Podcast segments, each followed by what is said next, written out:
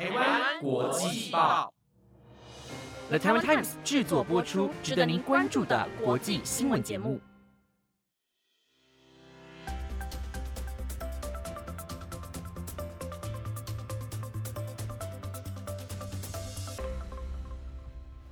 欢迎收听台湾国际报，我是方怡，为你带来今天十月三十号的每日新闻。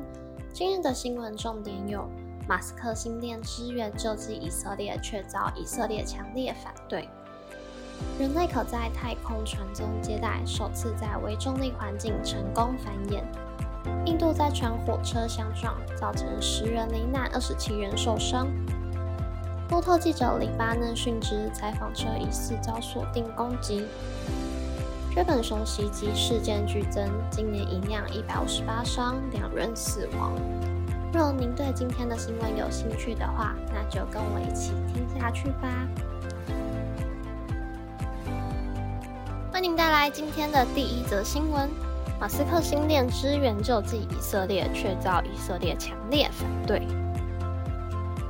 以色列的强力空袭一度切断加萨地区所有网络和行动通讯，目前已逐渐恢复。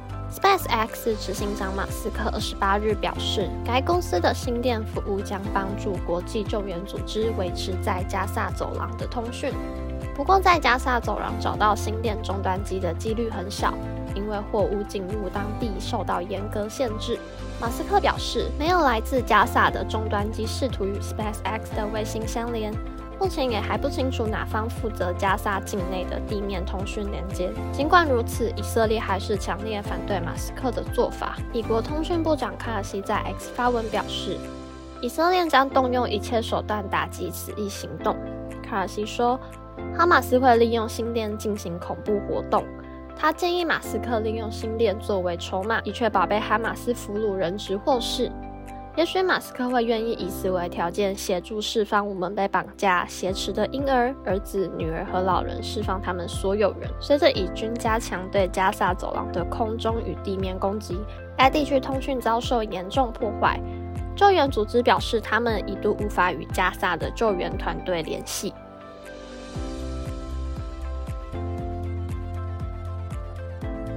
下一则新闻想跟大家分享一个好消息，最近我们在科学研究上又有了新的突破。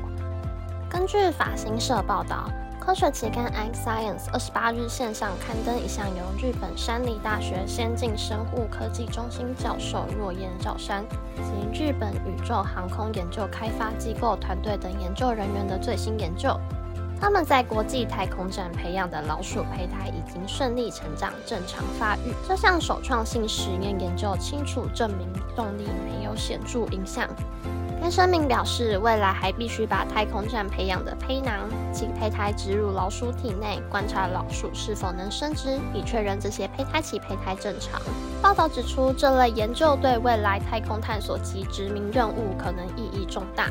美国国家航空暨太空总署 （NASA） 的阿提米斯计划，拟把人类送到月球，以学习如何在月球长期生活，以协助准备预计在二零三零年代末启动火星旅行。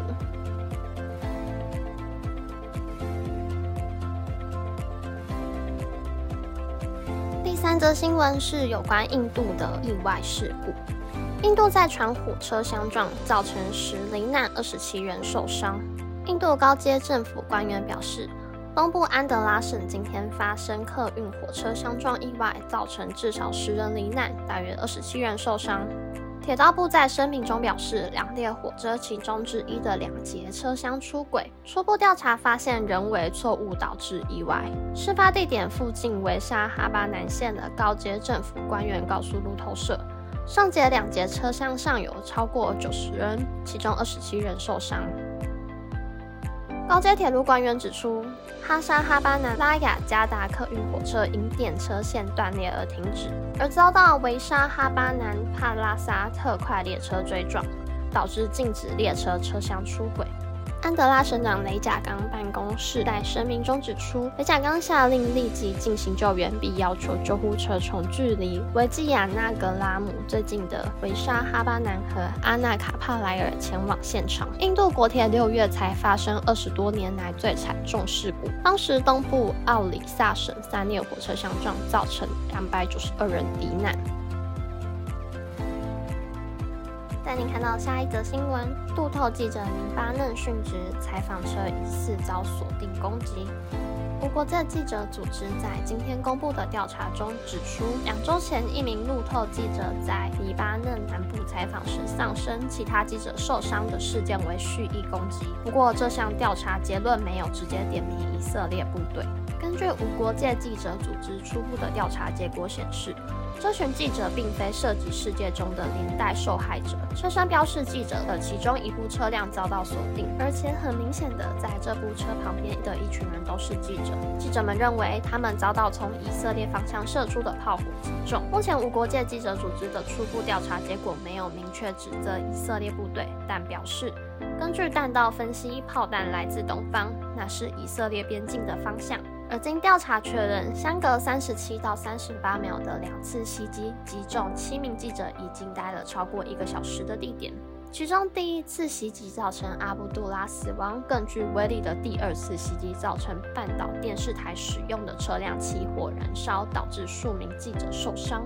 在相隔如此短的时间内遭遇到来自相同方向、针对相同地点的两次袭击，这清楚说明那是精准锁定之举。记者们遭误认为战斗人员的可能性不高，尤其他们没有进行掩蔽。为了拥有清晰视野，他们已经待在山顶空旷地区超过一个小时。同时，记者身穿的防弹背心上以及附近车辆车身上也都标示着“记者”。根据无国界记者组织对两名记者进行访谈显示，组织表示仍会继续针对这起事件进行调查。欢迎收听今天的最后一则新闻：日本熊袭击事件剧增，今年营养一百五十八伤二死。日本熊袭击员的案件正以前所未见的速度增加。自四月以来，袭击事件已经造成一百五十八人受伤，两人死亡。对此，专家说明，原因正是这些动物很难在自然栖息地找到食物。而今年的熊袭事件的被害人数据已追平二零二零年创下的纪录，数量最多的地区是本州最北端的秋田市，其次是。岩手县和福岛县。本月初，秋田市区中有一头熊在一天内袭击六位民众，当中包括一名八十多岁的妇人和一名在公车站等待的女学生。其中三件的袭击地点均靠近人类居住区域。熊袭事件攀升，日本专家将其归因于去年向时山毛榉丰收，因而使熊群数量增加。结果今年遇到主食短缺，迫使熊赶在出冬眠前冒险进入人口密度高的区域觅食。岩手县政府表示，今年通报的熊袭事件中有一半发生在民众住家或附近，有五分之一的受害者一直采取预防措施，例如可能在被当作袭击目标时携带用于吓跑动物的铃铛。日本环境省表示，熊袭事件的增加令人意想不到。环境大臣伊藤信太郎督促民众妥善处理家庭厨余，并确保门户上锁，也建议农民不要将掉落的水果留在地上。那以上就是今天的台湾国际报。以上内容由了台湾 Times 制作播出。